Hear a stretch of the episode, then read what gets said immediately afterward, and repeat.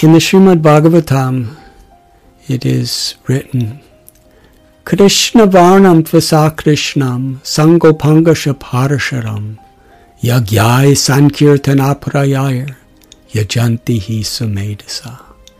In this age of Kali, those who are endowed with good intelligence will worship the Supreme Lord who descends with his loving associates from the spiritual world through the chanting of God's holy names congregationally.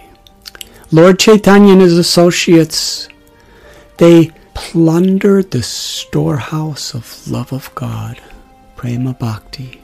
They tasted the contents, intoxicated with spiritual bliss.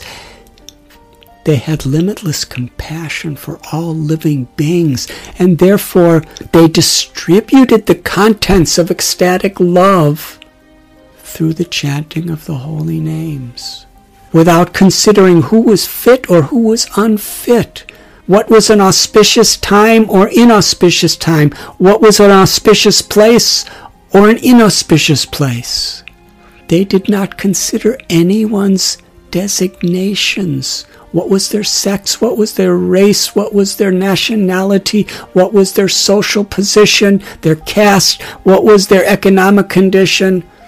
Anyone who was sincere to receive and to follow the simple path of bhakti they were giving, prema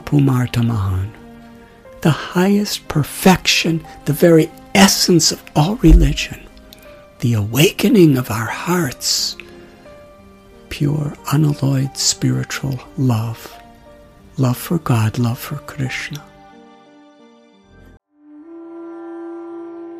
You were listening to Radhanath Swami on devotionalnectar.com.